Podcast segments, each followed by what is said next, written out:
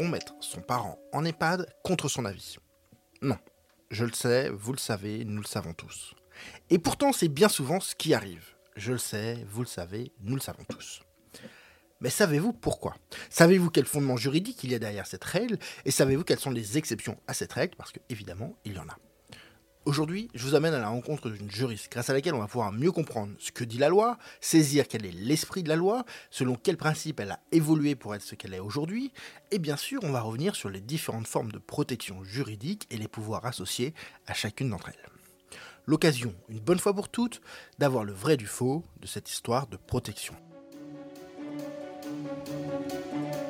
Je m'appelle Antoine Gérard et vous écoutez Sociogérontologie, le podcast pour comprendre les vieux. Cet épisode est sponsorisé par Briscard, les experts en vieux.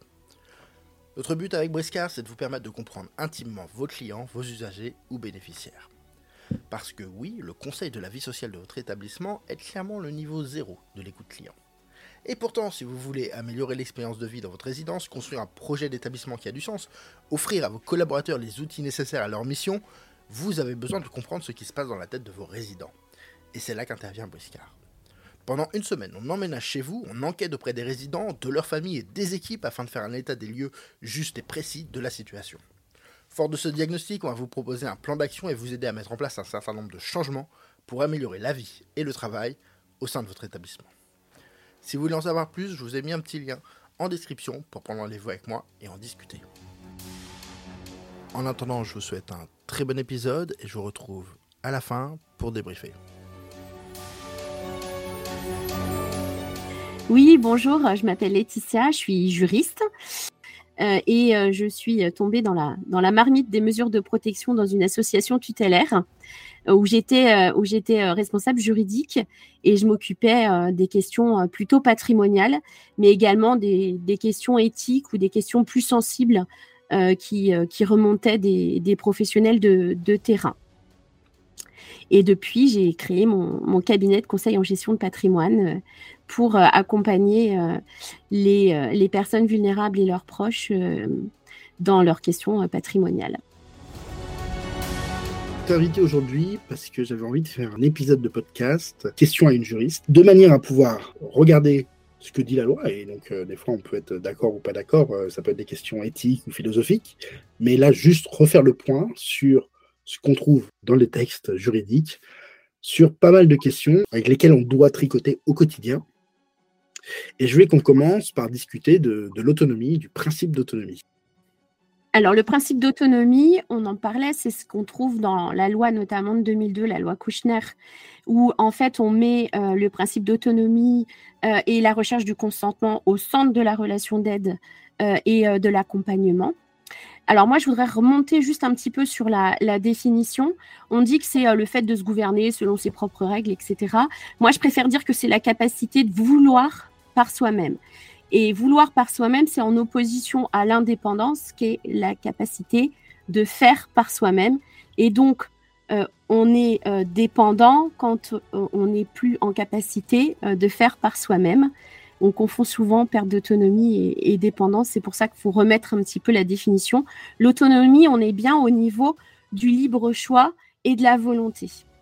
Et donc, le libre choix, c'est faire un choix délibéré, c'est-à-dire évaluer une situation, et prendre une décision. Et pour ça, euh, on fait appel à nos facultés, d'où l'appel également à l'altération de facultés, parce qu'il faut des facultés pour pouvoir euh, faire un libre choix. Donc, c'est la faculté euh, d'évaluer une situation, si c'est possible, impossible, si c'est bon pour nous, moins bon, mauvais, quelles sont les conséquences, et puis ensuite de formuler une décision. Mais donc, c'est ça le, libre choix euh, euh, et, c'est la manière dont on doit l'entendre quand on parle euh, rechercher l'autonomie ou favoriser l'autonomie.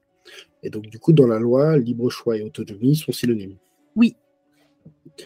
C'est la volonté. C'est vraiment cette histoire de, volonté, de vouloir. C'est ça.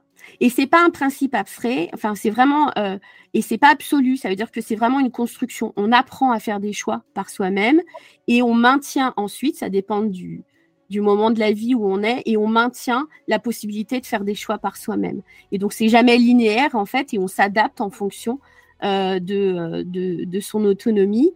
et si on revient au rôle de ceux qui accompagnent, c'est pour ça que c'est important, c'est vraiment de fournir les outils, les aides, les moyens pour construire cette, cette autonomie. et donc voilà, il faut vraiment pas la, confondre avec la, la dépendance qui est vraiment sur le faire et sur la réalisation des actes. C'est vraiment ça qui est important. Ouais, donc ce que tu dis, c'est voilà, que ceux qui accompagnent ont cette mission de promotion de l'autonomie. Exactement. Fournir les outils, les aides, les moyens. Et on peut, euh, voilà, pour finir, juste un petit mot, c'est on peut être autonome et dépendant. Ouais. Mais ça, euh, si les auditeurs vont écouter le podcast, je l'ai dit au moins 200 fois. Bah, ça va alors. alors on le sait. Tout le monde le sait. Au moins 200 fois, donc euh, si ce n'est pas le cas, allez écouter les autres. Mais normalement, j'espère J'espère que ça, c'est une fois. Par contre, j'aime bien cette idée de, de réinsister sur vouloir faire plutôt que de regarder si c'est euh, si seul, si c'est avec d'autres, etc. Euh, par exemple, il y en a plein de gens qui disent euh, l'indépendance n'existe pas, on est tous dépendants des choses. J'entends bien, mais je trouve que c'est je trouve que c'est tiré à côté en fait. Et, au moins utiliser la notion de, volonté, de libre choix, ça c'est beaucoup plus c'est beaucoup plus clair. C'est quoi le lien avec le consentement? Ouais, c'est parce qu'on parle, c'est vrai qu'on parle de, de, la recherche de l'autonomie, de favoriser l'autonomie et la recherche du consentement. Euh, alors en droit, c'est vrai qu'on parle de consentement libre et éclairé, mais c'est la même chose en matière de, consentement du patient, en matière de soins. Euh, et en fait, c'est vrai qu'il faut revenir un petit peu en arrière. J'aime bien euh, euh faire la, différence parce que en droit, on a cette conception-là, c'est qu'en fait, il y a la volonté de passer un acte. Ça, c'est vraiment à l'intérieur, c'est ce qu'on appelle la volonté interne tant qu'on ne l'a pas exprimé, il ne se passe rien juridiquement. On y pense, donc ça, c'est notre volonté. Et ensuite, il y a la volonté pour avoir une valeur, il faut l'exprimer pour qu'elle ait une valeur juridique, pour qu'elle ait une concrètement qu'elle réalise quelque chose. Et là, c'est le consentement. Donc on passe de la, de la volonté de ce qu'on pense, de ce qu'on a euh, à l'intérieur, de notre volonté interne, à l'expression qui est là le consentement. Alors après, on peut comprendre que, euh, évidemment, euh, il y a l'articulation entre consentement et volonté. On peut avoir, par exemple, un consentement fragile parce que notre volonté est fragile en raison d'altération. C'est-à-dire que le consentement peut être fragilisé par le fait que les altérations euh, entraînent une mauvaise interprétation ou une, moins bonne interprétation des risques, par exemple. Et si je prends un exemple euh, auquel, euh, auquel on a tous été confrontés, qui peut être un peu du, du, chantage affectif d'un enfant vis-à-vis d'un parent qui serait un peu récalcitrant à aller en EHPAD, par exemple, euh, est-ce que là, on est clairement sur un consentement faible ou affaibli? Bah oui, parce que en fait, ce qui se passe quand on parle d'un d'affaiblissement du consentement, ça peut être également soit ses fragilités, soit le fait que notre consentement, il n'est pas là pour le coup euh, libre parce que en fait, on dépend. Euh, alors comme tu dis du chantage, moi je dirais plutôt de la pression, euh, la pression familiale. on l'appelle comme on veut. Hein. mais, mais en effet, en effet, euh, c'est on peut pas, euh, ce serait euh, voilà, on n'a pas un consentement évidemment libre et, et, on comprend que la volonté peut être différente du consentement, c'est-à-dire qu'on peut penser ne pas vouloir aller à l'EHPAD et vouloir faire plaisir à sa fille et consentir à son entrée en EHPAD. Et donc là, le consentement, comment il est? Est-ce qu'il est libre et éclairé? Je ne sais pas. parce que du coup, elle consent plus à faire plaisir à sa fille. Euh, Bien sûr. Elle consent à quitter son domicile et rentrer en EHPAD. C'est exactement ça. Ouais, c'est exactement ça. Mais en fait, le droit est quelque chose de très simple et très rationnel.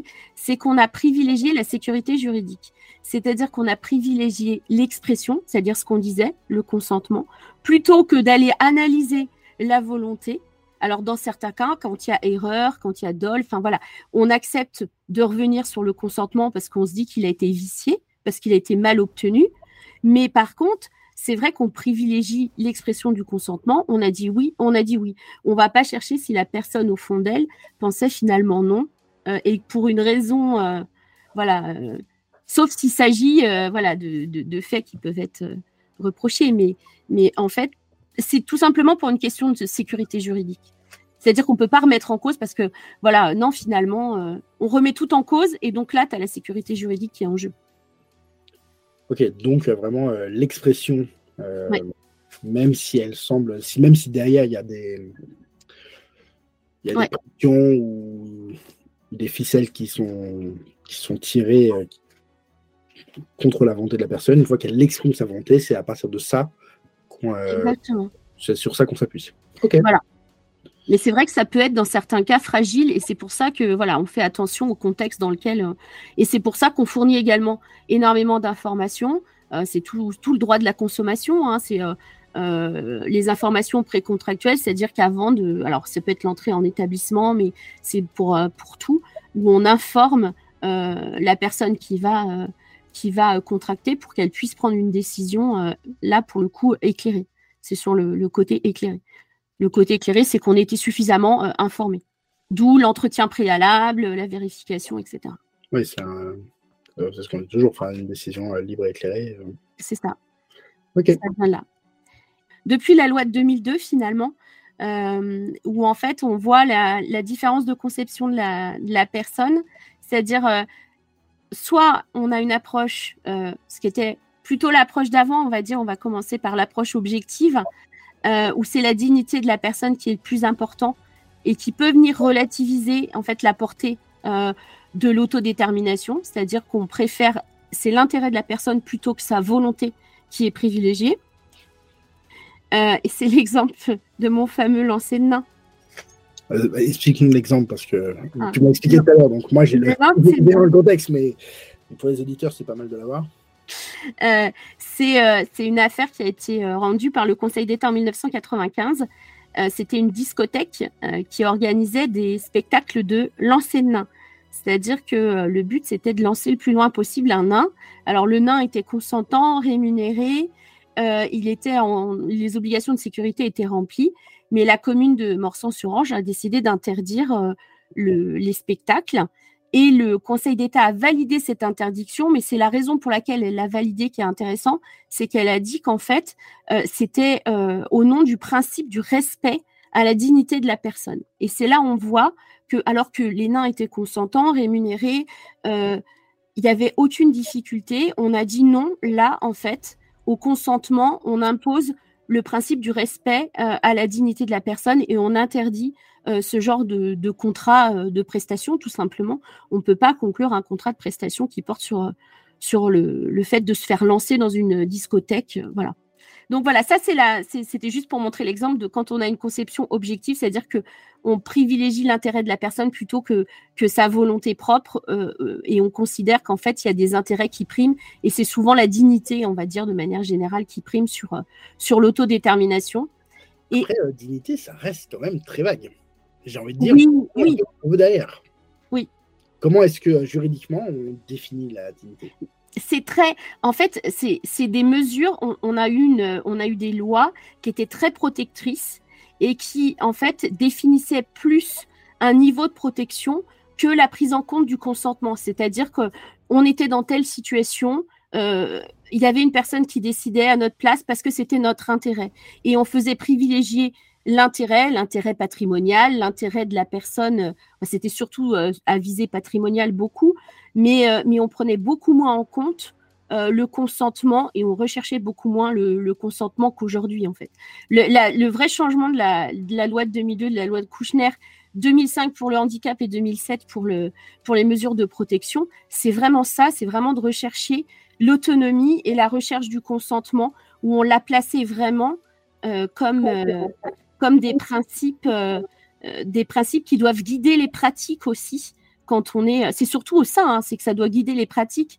Et hum, je ne sais pas si c'est expliqué, je ne sais pas comment c'est expliqué ensuite, mais, mais c'est vraiment ça de revenir à, cette, à ce principe-là. C'est que là, pour le coup, on a une approche subjective euh, et on va faire privilégier l'autonomie, la recherche du consentement. Et donc là, vraiment, le consentement, il est central et euh, on va préférer, euh, à la limite, j'allais dire même jusqu'à prendre des risques, accepter que les personnes prennent des risques parce que c'est leur volonté, euh, au, détriment de ce qu'on faisait avant, qui était beaucoup plus protecteur. C'est-à-dire qu'on déterminait un niveau de protection et on était, on, déterminait l'intérêt de la personne beaucoup plus que beaucoup plus qu'aujourd'hui. Certains diraient que c'était paternaliste. mais ça l'est clairement. mais c'est pour ça. Mais c'est, mais c'est clairement, voilà, par exemple, la loi ne, prononce plus le mot euh, de gérer les biens en bon père de famille. Euh, on est sur des, notions beaucoup plus objectives. Et par exemple, sur les, mesures euh, au niveau patrimonial, on est, on est beaucoup plus dans si la personne souhaite se payer des vacances, si la personne souhaite être, par exemple, alors un exemple tout simple sur le maintien à domicile, il y a des cas euh, où c'est euh, est-ce que euh, le maintien, je vais faire caricatural, mais le maintien à domicile coûte 10 000 euros par mois parce qu'il faut 24 sur 24 des gens. en fait, ça déploie, mais c'est des cas réels. Hein. Et de l'autre côté, la maison de retraite, c'est, on va dire, allez, 3500. On fait quoi? La personne veut absolument rester à domicile. On fait quoi? On privilégie 10 000 euros à domicile parce que c'est son choix ou alors l'intérêt patrimonial qui est de se dire non, mais là, 10 euh, 000 euros, c'est excessif. Euh, la maison de retraite à 3 500. Comment? On a, les moyens. bah, euh, forcément, si on fait ce choix-là, c'est qu'on a, les on a, on a les moyens. Je ne te parle pas du cas où, où, ça ne correspond pas à une situation patrimoniale qui le permet. Quand on a les moyens. Et si la personne a les moyens, je ne vois pas pourquoi est-ce qu'on se pose la question. Eh ben, on se pose. La personne décide. Eh Pourquoi, à partir de quel, euh, selon quel principe on se pose la question? On devrait même pas. Eh ben, dans la... On devrait même pas avoir à se poser la question. Eh bien, je vais te répondre parce que est-ce que c'est une bonne gestion du patrimoine? Est-ce que tu n'as pas dans ta mission, alors là, c'est dans ma mission pour le coup, le côté du protecteur, du tuteur, par exemple.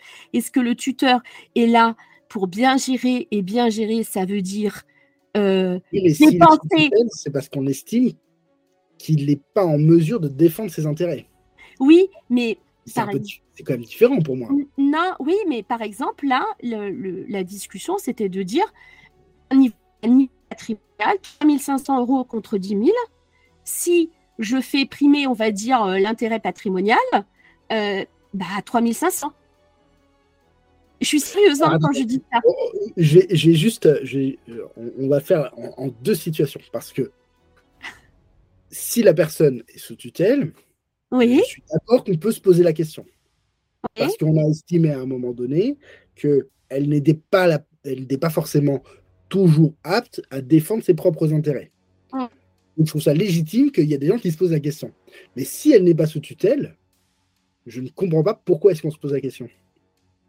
Alors, en fait, sous tutelle, euh, ce que, ce qu'on, la question de savoir euh, le maintien à domicile à 10, à, 000, j'allais dire 10 000 dollars, 10 000 euros et euh, la maison de retraite à 3 500, c'est une décision qui est mixte, c'est-à-dire qu'elle elle est sur le choix de vie, qui est une décision personnelle, un choix personnel que personne ne peut prendre d'autre que la personne, et en même temps, elle a des impacts patrimoniaux. Euh, et en fait, comment on fait pour doser ce, euh, cette demande entre. Alors, c'est caricatural hein, l'exemple que je te donne, mais, mais il y en a des plus complexes. mais, là, et, et, comment on dose, en fait, la volonté d'une personne, parce que d'un point de vue personnel, le, le, tuteur, sauf cas exceptionnel, ne peut pas lui imposer son lieu de résidence. Mais par contre, d'un point de vue financier, c'est lui qui tient les cordons de la bourse. Oui, mais parce que justement, ça, a cette, euh, cette, implication sur le plan patrimonial, je comprends qu'on se pose la question. Oui. Je ne dis pas quelle réponse on doit avoir, parce que j'ai un avis très personnel. Euh, soit la personne est capable d'exprimer son autonomie, et dans ces cas-là, on, on suit l'autonomie, soit elle n'en est pas capable, et on va chercher quelle aurait été sa décision si elle en était encore capable. On est d'accord. Ça, c'est mon, ça, c'est ma posture personnelle. Non, mais c'est ça, mais c'est pas aussi évident. Ça te semble évident, mais c'est pas quelque chose qui est évident. C'est-à-dire qu'en fait, on a énormément progressé. Et il y a des moments, je te promets, où la décision était de dire 10 000 euros, c'est insensé. On la met en établissement, c'est plus simple et c'est 3 500 euros. Je, je, je, te promets que les discussions, euh, parce que en fait, il y a on estime, et c'est là où tu vois cette distinction euh, entre privilégié. Ah bien la, distinction entre l'intérêt et l'autonomie là. Mais, exactement. Là, je la vois bien la, distinction. Ben, voilà. Il y a un moment donné, euh, tu te dis, euh, tu crois mieux que la personne ce qu'elle en est capable et tu as le droit de le penser. Mais, là, pour le coup, tu vas prendre une décision à la place de la personne. Et ça, c'est compliqué. Hein.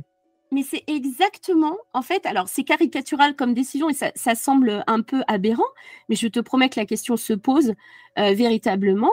Euh, euh, et, vraiment, on est sur, sur des questions qui sont mixtes. Quand elles sont mixtes, c'est-à-dire des choix personnels et des choix patrimoniaux, où on voit très bien quand on, cette histoire d'intérêt et de consentement, c'est-à-dire que la personne, évidemment, en général, alors tu parlais de, tutelle, c'est-à-dire qu'en fait, elle va dire qu'elle veut rester chez elle, mais sans avoir conscience, en effet, des impacts financiers que ça, ça peut engendrer. On est d'accord là-dessus. Mais le choix, euh, le choix établissement et euh, domicile, c'est un choix qu'elle fait. Ça, il n'y a pas de problème. Elle veut rester à domicile. Mais après, le choix, euh, elle n'a pas forcément les impacts financiers. Donc ça, c'est ça, c'est normal. Mais on voit très bien qu'on on va décider de se dire non, là c'est trop cher, là c'est pas possible. Donc euh, là, ça va être une solution euh, établissement parce que ça coûte ça coûte trop cher. C'est choquant, mais mais c'est quand on fait, c'est pour montrer quand on, on, met une barrière et quand on fixe en fait l'intérêt plutôt que la recherche du consentement. J'interromps quelques secondes ce passionnant podcast pour vous parler de la conférence AGX des idées neuves sur les vieux. Parce que oui, on a besoin d'idées neuves. On a besoin de remettre en question nos croyances et de prendre de la hauteur sur nos pratiques professionnelles. Inspiré des célèbres conférences TEDx, une dizaine d'intervenants se succéderont face à un public de professionnels de la gérontologie et de la silver economy. La conférence aura lieu le 17 avril à Tours et les préventes s'ouvrent la semaine prochaine, alors ne manquez pas l'événement de l'année. Juridiquement, s'il y a une mise sous tutelle, c'est quoi la place des enfants? Euh, Souvent, ce qui est fait aujourd'hui, et je pense que c'est une bonne chose, on place euh, des... Alors, on va parler que de la tutelle pour simplifier, hein, mais on, place euh, des tuteurs familiaux pour les biens, pour la gestion du, patrimoine, et on nomme, le juge nomme à la personne, tuteur à la personne, les, la famille, un proche de la famille. Et dans ces cas-là, il faut une articulation en fait très fine parce que par exemple sur le maintien à domicile notamment, c'est le tuteur à la personne qui va évaluer les besoins euh, de son proche. Donc, par exemple, besoin d'aide à domicile, qui va euh, besoin euh, au niveau des courses, etc., et qui va gérer au quotidien, qui va l'accompagner pour les questions de santé, etc. Mais en même temps, le tuteur au bien, il doit, lui, établir le budget et faire en fonction de, des, possibilités.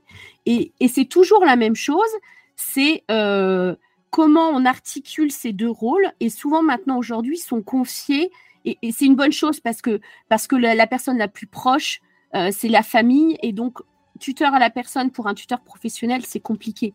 Donc c'est bien que ce soit les, les proches qui, qui aient ce rôle, mais c'est très compliqué d'articuler et de bien et de travailler en bonne intelligence parce qu'il y a la tension de l'argent, c'est-à-dire qu'en fait, le tuteur à, la personne va aller euh, négocier euh, son budget, j'allais dire, pour. Euh, alors, en, établissement, c'est plus restreint, ça va être pour la pédicure et pour la et pour le coiffeur de, mamie, mais, mais en fait, quand c'est du maintien à domicile, ça peut être pour des aides, etc. Et où là, il va falloir une discussion sur le budget, les possibilités le tuteur au bien, il va faire les démarches, mais c'est le tuteur à la personne qui, lui, va euh, euh, possiblement euh, recruter, installer une aide à domicile, en prendre une, en prendre une autre. Voilà, c'est l'articulation est voilà pas forcément évidente sur sur ce domaine-là. Mais le rôle de la famille, ça peut être ça. Sinon, en fait, la famille a pas véritablement de rôle, si ce n'est d'accompagner le proche au quotidien et avec qui, en fait, il faut entretenir de bonnes relations. On utilise euh, les notions de, tutelle, euh, de tutelle de la personne, tutelle au bien, mmh. euh, pas encore défini. C'est quoi la tutelle? Comment ça se passe? Et c'est quoi la différence entre tutelle au bien et tutelle à la personne? Oui, hum, allez, on va, on va rentrer dans les mesures de protection. Je vais faire très simple Oui, parce que c'est pas la tutelle, c'est pas la seule mesure de protection, c'est celle qu'on toujours, mais c'est pas la seule. C'est ça. En fait, les mesures de protection judiciaire, tutelle, curatelle, euh, il y en a certains qui considèrent que l'habilitation familiale n'en fait pas partie, mais moi je la mets dedans. Je vais t'expliquer pourquoi. Et la sauvegarde de justice. que tu les définisses tous? C'est des mesures de protection euh, juridiques, c'est-à-dire qu'en fait elles sont destinées à euh, accompagner une personne qui a des altérations, mais elles sont judiciaires, ça veut dire qu'il y a une intervention du juge. D'accord?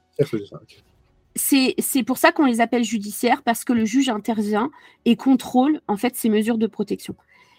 À la différence du mandat de protection future, qui est lui une mesure de protection juridique, mais pas judiciaire, parce qu'il n'y a pas d'intervention en principe du juge des tutelles. D'accord, donc c'est ça la différence. C'est ça, oui. Elles sont toutes des mesures de protection juridique. Je ne le savais pas. Pour moi, c'était tout juridique et en fait, euh, je n'avais pas la notion de, juridique judiciaire. Oui, judiciaire, c'est l'intervention du juge euh, dans, le, dans le contrôle et dans l'ouverture de la mesure. Et donc, ces mesures de protection, tutelle, curatelle, sauvegarde de justice, habilitation familiale, ne sont prononcées, et alors là, textuellement, que lorsqu'une personne, en raison de ses altérations, de ses facultés, mentale ou corporelle, et dans l'impossibilité de défendre seul ses intérêts. les mots importants, c'est altération des facultés mentales ou corporelles. Ça veut dire qu'en fait, c'est uniquement médical. C'est uniquement sur constatation médicale. Et la deuxième chose, c'est que le médecin doit non seulement constater des altérations, mais expliquer en quoi elles empêchent l'expression de la volonté. On revient toujours à la volonté, toujours à, euh, la notion de consentement et de la formation euh, du consentement et comment on peut être empêché de former ce consentement si on a des altérations. Et donc, c'est des altérations qui peuvent empêcher euh, de euh, la formation, empêcher la volonté et empêcher la formation du consentement. Donc, on est là-dessus sur les mesures de protection. Et ensuite, les mesures de protection, il y a une gradation, c'est-à-dire en fonction des altérations et en fonction des besoins, le médecin va exprimer non seulement les altérations, mais les conséquences sur la vie pratique quotidienne, euh, les impacts sur, euh, euh, ce que peut faire ou ne pas faire une personne et, ce que ça engendre concrètement pour le juge, qui lui, en fait, au vu de ces éléments-là, va choisir en fait dans les mesures. Et il y a deux systèmes pour aider une personne qui se retrouve avec des altérations. On a un système d'assistance et un système de représentation. Et c'est vraiment euh, important de faire la distinction. Plus on a de besoins et euh, plus on va aller vers la représentation. C'est-à-dire qu'on a, on va de l'assistance à la représentation. L'assistance, c'est pour accompagner la personne dans la compréhension de ses décisions, des décisions qu'elle est amenée à prendre. Et concrètement, euh, ça se matérialise souvent par la double signature pour les actes les plus importants. Et on a deux outils d'assistance, c'est la curatelle, et l'habilitation familiale en assistance. D'accord? Ensuite, la représentation. Là, dans ce cas-là, la personne qui protège prend la décision. Donc, on n'est plus sur accompagner à la prise de décision, on est sur la prise de décision. Et c'est seule la personne qui protège qui signe concrètement les documents, les actes, etc. Et euh, pour ce type de représentation, il y a la tutelle qu'on connaît voilà. Et l'habilitation familiale en représentation. Et c'est pour ça que l'habilitation familiale, en fait, elle est très hétéro. En fait, c'est une mesure euh, à géométrie variable. Et donc, il faut vraiment vérifier si jamais euh, on est en contact avec quelqu'un qui dit je suis habilité. Habilité, ça veut rien dire. Une personne habilitée, ça ne veut rien dire. Parce que l'habilitation, on a tout un spectre de possibilités. Soit on est en assistance, soit on est en représentation, et on peut même avoir des habilitations seulement pour certains actes ou une habilitation générale. Donc, si jamais, en fait, euh, la personne vous dit, moi, je suis personne habilitée, je peux signer, concrètement, euh, c'est attendez, c'est quoi? Vous êtes habilité, pourquoi? Alors, attends, encore plus concret dans ton exemple. Euh, je suis, euh, je suis habilité, habilitation familiale euh, pour ma mère, je veux qu'elle rentre en EHPAD. tu peux pas. Alors, la seule possibilité, la seule possibilité pour le, alors on, va parler du, contrat de séjour, mais le contrat de séjour, c'est un contrat mixte qui est à la fois le choix du lieu de domicile et à la fois à des euh, conséquences euh, patrimoniales. C'est-à-dire qu'il faut payer tous les mois. Tu t'engages à payer tous les mois. Donc, les deux, il y a les deux problématiques. Mais ce qui prévaut aujourd'hui. Le, le, contrat de séjour, quand tu dis mixte. Euh, bah, ça veut dire que si tu veux, pour qualifier en fait les euh, il a deux dimensions. Il a, une dimension... il a deux dimensions. Il a une dimension patrimoniale. Oui. Il faut payer. oui. Mais je ne suis pas juriste, donc euh, le passé parce qu'il faut payer, ça m'aide. Euh, et, la, et, la, première dimension, tu disais, c'est une dimension plus euh, personnelle, ouais. parce que c'est la décision, c'est là où c'est le choix du domicile. Oui. Le, le problème, c'est que le choix du domicile, c'est un choix personnel. Donc, ça peut pas être la mise de protection judiciaire qui la décide. C'est exactement ça. Ah, ça y est, compris. Bah, Merci. Et donc, c'est pour ça que, euh, en fait, normalement, euh, on recherche le consentement de la personne. Si la personne est en mesure de donner son consentement et qu'elle dit oui, elle signe son contrat. Il n'y a pas de problème. Et le, en fait, le tuteur au bien peut venir signer comme engagement financier, c'est-à-dire que c'est la caution financière, mais il ne signe que pour l'engagement financier et absolument pas sur les conditions qui sont des conditions de choix de vie et d'autant moins il n'a pas accès à l'annexe qui est le projet personnalisé et qui lui en fait contient des dispositions qui ne le regardent pas. Très clairement, parce que ça regarde la personne ou le tuteur à la personne. Ça, c'est la première chose. Si la personne n'est pas d'accord, c'est niet, basta, elle rentre pas. Voilà. Et si la personne n'est pas en capacité de s'exprimer, la seule possibilité, c'est le tuteur à la personne qui peut consentir, ou l'habilité en représentation, qui peut consentir à la, à la, place de la personne en tant que tuteur à la personne. Là, en fait, quand on est tuteur à la personne, on peut consentir. Mais une personne sous curatelle qui refuse. familiale en assistance. Voilà. Ça marche pas en assistance. Ça fonctionne pas avec le système d'assistance parce qu'on considère que la personne est en capacité de se décider. Si la personne est en assistance et qu'elle est plus en capacité de, se décider, ça veut dire qu'il faut passer sur un renforcement de la, mesure et passer en tutelle. Ok. Euh, je reviens sur cette notion de tutelle, là c'était très clair. Euh, tutelle, c'est une seule chose. Quand on est tuteur, on est tuteur à la personne et au bien. Non. C'est deux choses? Parce que pour moi, c'était deux choses. Hein. C'est deux. En fait, c'est-à-dire que le juge va choisir. Ce qui se passe, c'est qu'en général, c'est au bien. Ça, c'est quasiment toujours au bien. D'accord? Ensuite, en fonction, et ça, c'est vraiment euh, l'exemple type de, de ce qu'on peut faire en, recherche, en matière de recherche d'autonomie. C'est ce qui est fait en fait sur la protection de la personne avec les mesures de protection. C'est-à-dire que le principe de base, c'est que la personne fait ses choix. Voilà.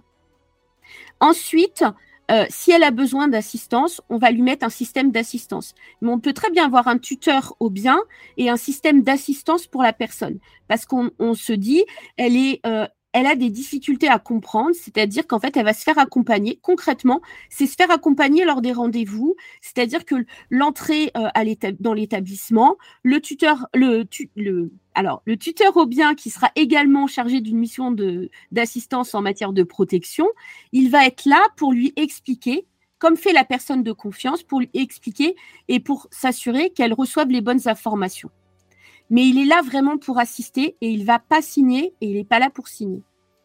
D'accord? Et ensuite, pour les personnes dont le consentement, là, sur des décisions qui touchent à leur vie personnelle, ne peuvent pas, euh, on ne peut pas, euh, voilà, ne peuvent pas donner leur consentement, pardon.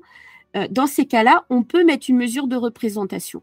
Mais c'est vraiment si on a vérifié que les autres solutions n'étaient pas possibles. Et c'est vraiment un dernier recours. Et en général, on essaye de toujours conserver euh, au moins ce qu'on appelle des capacités résiduelles, c'est-à-dire que par défaut, en fait, on considère que la personne, on doit de toute façon toujours rechercher son consentement sur ces décisions-là. Et ensuite, si jamais on n'a pas d'autre choix, euh, consentir à sa place quand on est tuteur à la personne et en représentation, vraiment en représentation. Et aujourd'hui, vraiment, euh, ce qu'il faut euh, considérer, c'est que quand on a une décision de la personne et on va dire, des intérêts patrimoniaux, on privilégie vraiment le, choix de la personne ou, on va dire, l'intérêt personnel sur les intérêts patrimoniaux, clairement. Je te le dis et je te le répète parce que, en fait, c'était pas le cas avant. Ça a vraiment changé. En fait, on a eu vraiment un changement, euh, mais c'est vraiment ce qui a été initié par 2002. Mais après, euh, voilà, 2007, c'est vraiment le. et, quand on met dans la loi euh, l'autonomie, la recherche d'autonomie, le consentement, graduer vraiment les mesures, parce que je ne suis pas rentrée dans le détail, mais les mesures, elles peuvent être énormément adaptées. C'est-à-dire qu'on peut avoir des curatelles aménagées, on peut avoir seulement sur certains actes, on peut et, vraiment c'est vraiment la recherche du sur-mesure pour que ça ne touche que ce dont la personne a besoin. Et on a vraiment changé d'époque avec cette loi de 2007 et l'application qu'en font les juges des tutelles, parce que c'est pas du tout l'image qu'on en a. Et vraiment, on a vraiment changé parce qu'on a mis en premier d'évaluer le consentement. La différence entre tutelle et habilitation familiale en représentation. Il n'y a pas de différence en termes de pouvoir, par contre, il y a une différence en termes d'organisation. C'est-à-dire que comme c'est une mesure réservée à la famille et qu'on demande au début de la mesure à ce que tout le monde soit d'accord euh, pour qu'une personne soit désignée, on estime le juge, en fait, euh, est moins présent. C'est-à-dire que c'est beaucoup plus souple, on n'a pas d'inventaire à faire, contrairement à la tutelle, on n'a pas de compte-rendu à faire tous les ans au juge. Et le juge intervient beaucoup moins quand il s'agit d'autoriser un acte patrimonial. En gros, c'est ça. Et donc, parce qu'on a estimé que c'était une mesure euh, familiale dans laquelle la famille avait dit oui dès le début, on a euh, réduit l'intervention du juge. Et c'est vrai qu'on a tendance aujourd'hui, je crois que c'est 60% des mesures nouvelles qui sont des habilitations familiales. Donc c'est vraiment, euh, ouais, c'est vraiment un gros, mais quand tu dis euh, que ça doit être consenti, euh, c'est-à-dire que le juge va réunir tous les potentiels euh, habilités et ils vont décider d'un commun accord qui sera la seule habilité? Ça se fait par écrit. C'est un formulaire que les, les proches doivent remplir. D'accord. Au moment de la demande, il doit y avoir l'accord des proches pour que ce soit telle personne qui soit désignée. D'accord, donc euh, collectivement, euh, les enfants, euh, les frères et sœurs décident c'est Tantuguette qui devient, qui devient Mais non, la tante, on a dit que ça marchait pas. Ouais, mais attends, si elle est tante des uns, elle est frère de l'autre. ok. Je suis en filiation, mais, mais, le niveau tante, ça va, je, comprends. J'avoue qu'après, je suis, je suis perdu. Super. Est-ce qu'il y a des choses que la, mise sous protection judiciaire ne couvre pas euh, où on peut euh, vraiment euh, décider de que tous les domaines de la vie soient, couverts de la personne à partir du moment où on cherche à obtenir quand même son consentement? Non, il y a, bah non, il y a, y a, tous les, alors il y a des actes, mais ici, j'en ai pas d'exemple, mais il y en a, il y en a nécessairement hein, d'un point de vue médical, mais c'est surtout, on, appelle les actes strictement personnels, par exemple, mais ça touche la reconnaissance des enfants, tout ce qui est autorité parentale, etc. Ça, c'est pas, peut pas être exercé par une autre personne que le, parent. Euh, non, il y a plein de, en matière, euh, je sais pas, euh, non, il y a, plein d'exemples où, où en fait, non, la, personne n'intervient pas. Il y a plein de domaines réservés, oui.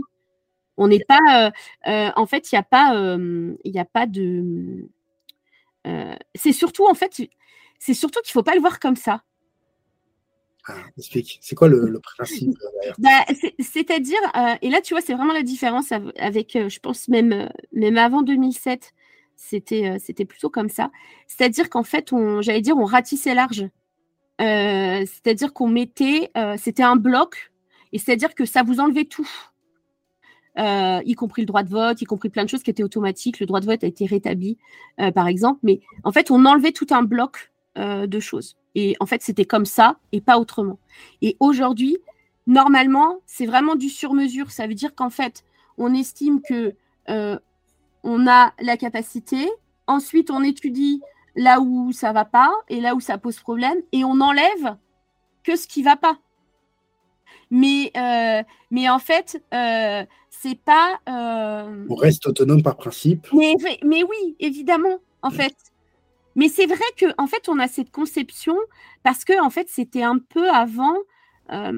c'était un peu le bloc, c'est-à-dire que on n'avait pas le choix, c'est-à-dire qu'il y avait un peu le cadre. la tutelle, ça voulait dire ça. la curatelle, ça voulait dire ça. Et puis voilà. On est passé d'une logique où la tutelle avait des exceptions à au fait que le principe d'autonomie a des exceptions. Oui, mais c'est vraiment ça. Normal, normalement, euh, et si c'est pas fait, euh, il y a des possibilités, des moyens de se défendre pour que ce soit fait. C'est ça que je veux dire.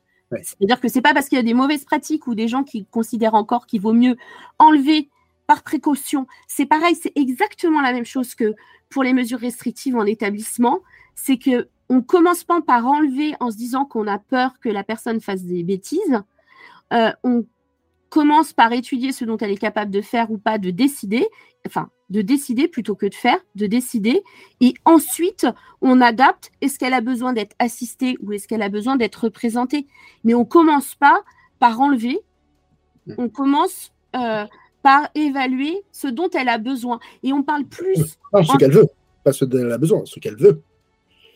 En fait, ce dont elle a besoin pour être autonome. C'est-à-dire qu'en fait, si elle a besoin euh, d'être assistée, par exemple, et ça lui permet en fait de consentir en toute sécurité, euh, ou si en fait son consentement est complètement altéré, et là, elle a besoin qu'on consente à sa place. Mais euh, c'est vraiment par rapport à ses besoins. Moi, j'y tiens, c'est vraiment par rapport à ses besoins. Si on parle d'autonomie, en fait, on parle de besoin pour en fait réussir. Besoin pour exercer son autonomie. Exactement. Personne de confiance, quoi. C'est une personne euh, qui va accompagner dans les décisions. Et alors là, ça dépend si on se retrouve dans le cadre d'une hospitalisation dans un établissement de santé ou si en fait il s'agit d'un accueil en établissement médico-social. La conception de la personne de confiance n'est pas la même dans ces deux situations-là. Ok, vas-y, explique-moi ça. C'est-à-dire que la personne de confiance dans un établissement de santé euh, c'est seulement pour les questions médicales, pour accompagner pour les, questions médicales, par exemple quand on est hospitalisé. Ça, en général, on le fait même. Euh, voilà. Quand on est hospitalisé, on nous demande de remplir si on veut être accompagné, et dans ces cas-là, elle accompagne. Et dans, dans le cadre de l'entrée dans un établissement médico-social, c'est-à-dire dans le cadre d'un EHPAD, par exemple, dans ce cas-là, euh, la personne de confiance, elle a un rôle beaucoup plus large.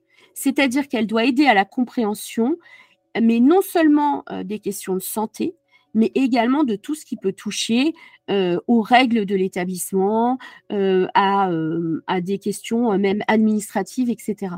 Et donc la personne de confiance, elle a vraiment un rôle d'accompagnement beaucoup plus large dans un établissement médico-social que dans au niveau de la d'une hospitalisation quand on désigne sa, personne de confiance. Elle a un rôle plus large. Et moi, j'avais lu que le principe de la personne de confiance, c'est de pouvoir euh, porter la voix de la personne euh, quand on n'est plus tout à fait capable de l'exprimer.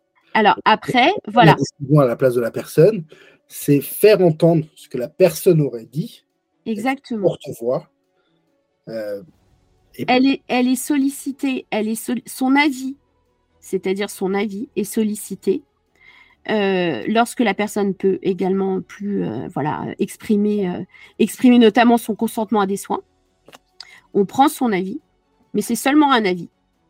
C'est-à-dire qu'elle ne décide pas, c'est pas elle qui consent à un acte, alors que le tuteur à la personne, lui, consent à une intervention chirurgicale, par exemple. C'est vraiment la différence. Et l'habilitation familiale en représentation peut aussi. À, à, une. voilà, c'est exactement la même chose. Euh, voilà. Par contre, euh, par contre la personne de confiance, elle est très utile en termes de fin de vie, parce que là, c'est des décisions éminemment personnelles que le tuteur à la personne, là, pour le coup, n'est pas habilité à traiter, puisque c'est des choix que la personne fait seule. Et donc, euh, si la personne n'a pas fait de directive anticipée, la personne de confiance est très importante parce que c'est à elle qu'on va demander euh, son avis en cas de fin de vie. Voilà.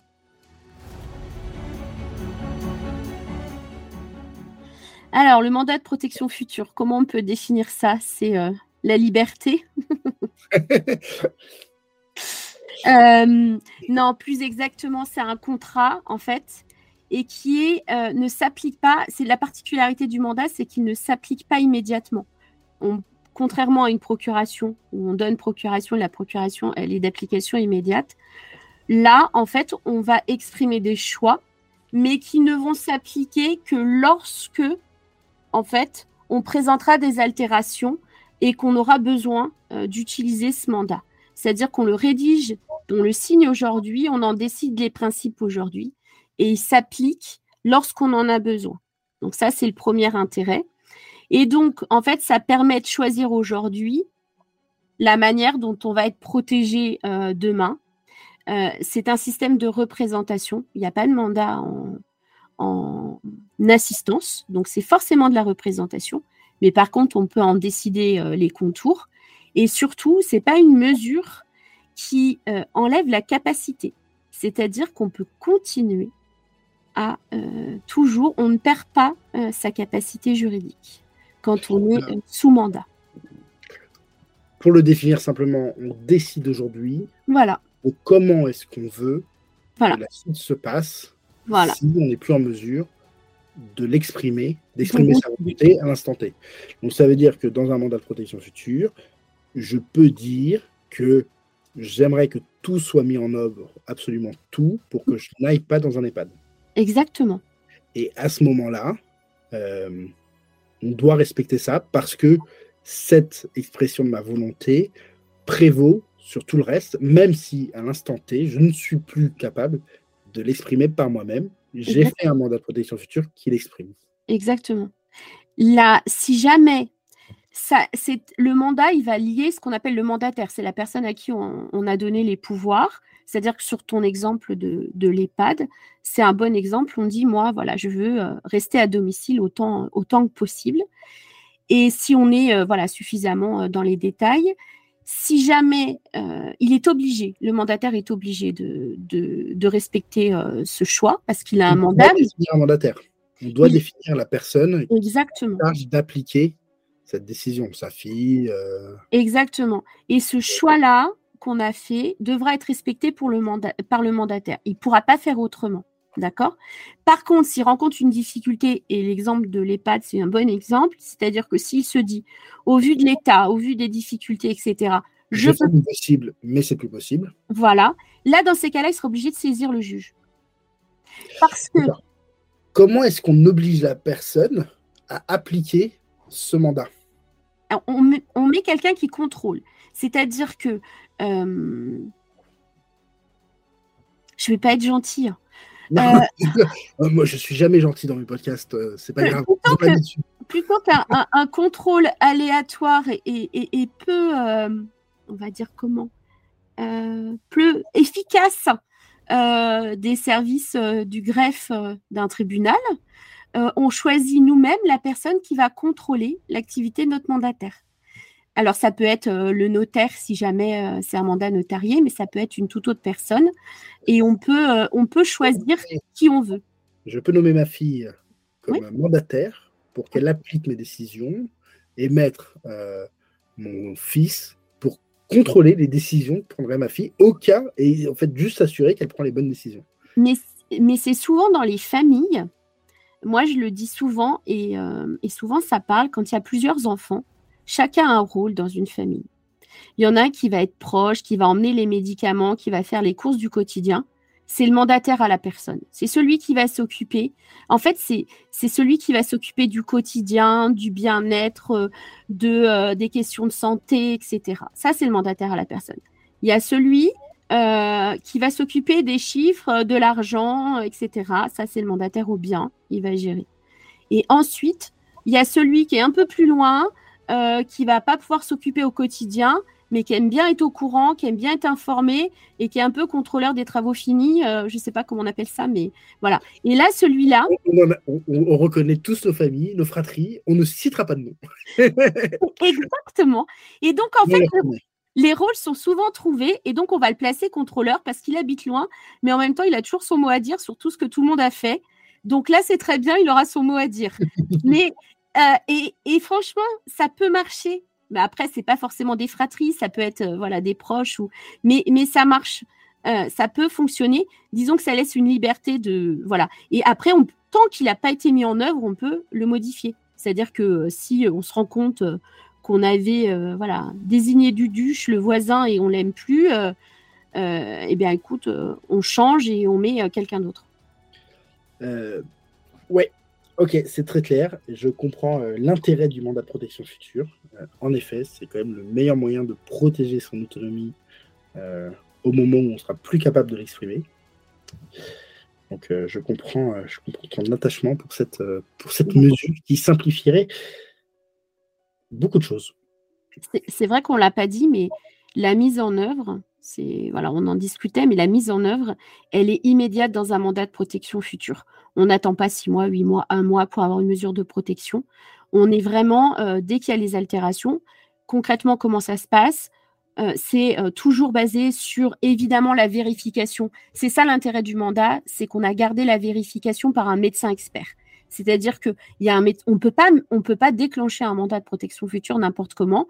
Il est soumis en fait à ce qu'un médecin expert constate qu'il y a bien des altérations ça, c'est euh, important de le dire. Ensuite, on va au, greffe, on fait tamponner le mandat et le mandat, il est, euh, activable immédiatement. C'est pas une mesure de protection où on va faire le certificat, enfin, on va faire le certificat médical et après, il faudra, attendre plusieurs mois avant d'avoir euh, une décision judiciaire. Moi, ce que je trouvais hyper intéressant, c'est que les personnes se projettent toujours dans leur décès. Euh, moi, ma mort, je veux que fassiez ici de, mes biens, euh, je veux que ça se passe comme ça, etc. Et, euh, c'est cool qu'ils le fassent. c'est courageux, tous n'y arrivent pas, etc. Mais en fait, c'est pas de ça qu'on a besoin. Enfin, quand on est un proche qui accompagne, quand on est un professionnel qui fait face, c'est pas de l'après qu'on a besoin. On a besoin du au moment où les personnes sont encore là, mais sur le mais où on peut plus, euh, enfin, elles peuvent plus exprimer leur volonté. Et, moi, c'est ça l'intérêt que je vois au, au mandat de protection future. Quoi. C'est, euh, que tu continues d'avoir ta parole, même quand tu peux plus l'avoir. Euh, mm. et ça, c'est hyper important. Et, je trouve qu'on, accorde beaucoup trop d'importance à, à, la préparation de son enterrement, etc. mais c'est pas ça la difficulté. La difficulté, c'est de gérer euh, la maladie, euh, la perte euh, d'autonomie, c'est de gérer le, c'est de gérer tous ces moments-là sans savoir ce que, ce que la personne aurait voulu pour, pour elle-même. Quoi. Mm. On, dit souvent, je ne sais pas si tu as entendu parler de ce débat-là, parce que en fait, c'est un débat qui est un petit peu récurrent, parce qu'on a ratifié une convention internationale qui demande à ce que, en fait, on mette fin aux mesures substitutives. et non, bon voilà. Donc en fait, en gros, euh, la tutelle. Toutes les mesures substitutives. Euh, en considérant que c'est trop, euh, justement, dans un processus d'autodétermination et d'autonomie, c'est contraire à ce principe-là. Et souvent, on dit, mais la tutelle, on ne peut pas y échapper. Il y a des gens, en fait, ils ont besoin d'une tutelle. Et la réponse, en fait, elle est toute simple. Mais t'anticipes, t'as pas besoin de tutelle. Et en fait, la, parade, en fait, c'est d'anticiper. C'est-à-dire qu'à partir du moment où, en fait, on anticipe, on n'a plus besoin de subir des mesures substitutives. Euh, et dans ces cas-là, on n'a plus besoin de cette mesure, en fait, euh, de tutelle. C'est-à-dire que euh, on aura choisi on aura choisi la manière. Alors, c'est vrai que c'est toujours une mesure en représentation, mais on a déterminé les contours. On a déterminé ce qu'on veut. Et donc, en fait, c'est considéré par rapport, si on veut dire que la France, euh, qui a été, euh, dont on a remonté les bretelles parce qu'elle ne faisait rien pour améliorer justement notamment euh, ses actions par rapport aux mesures substitutives et donc à la tutelle. Et si en fait on mettait en œuvre ce, mandat plus, plus facilement, c'est beaucoup moins attentatoire en fait aux libertés, c'est beaucoup plus respectueux que en fait une mesure de tutelle qui est décidée par un juge et dont les contours sont décidés par le juge. Il désigne la personne qui va vous protéger. voilà, tout est tout est aux mains du juge alors que en fait d'anticiper permet justement d'être euh, beaucoup plus libre et, c'est beaucoup plus respectueux en fait quand on parle de euh, cet esprit d'autonomie, euh, de respect du consentement. on est vraiment dans cette démarche là. Donc, et je pense que ça devrait être une excellente conclusion à ce, podcast. Faites des mandats de protection future. Faites faire des mandats de protection future. Faites des, des mandats de protection future. Vive le mandat de protection future c'est ça. bien résumé? Ouais, ouais. ok, super.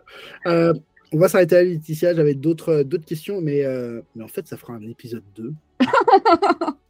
ça fera un épisode 2 euh, parce que je veux notamment qu'on parle au sein des établissements, des données de santé, ouais. toutes ces choses-là. mais je te propose qu'on garde ça pour un épisode. ouais, ouais, t'inquiète pas. Il n'y a pas de souci. Il a pas de souci. Merci beaucoup, Laetitia, pour tout ça. Ouais. Moi aussi, j'étais ravie. Je te dis euh, à très bientôt.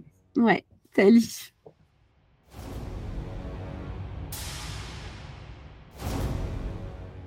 Merci Laetitia de t'être prêtée au jeu de l'interview pour le podcast Sociogérontologie. J'ai appris plein de choses, mais si je devais retenir qu'une seule chose, je crois que ça serait ta définition de l'autonomie.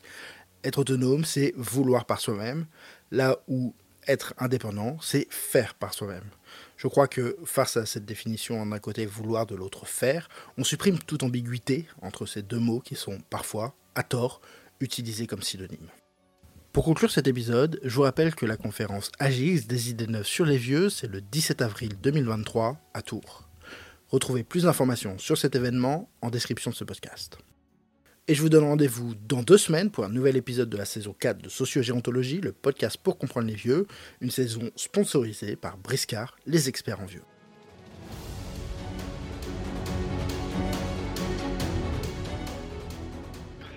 Alicia, est-ce que tu peux commencer par te présenter rapidement? Ah, j'avais pas prévu la question. Excuse-moi. Ok, euh, on la refait?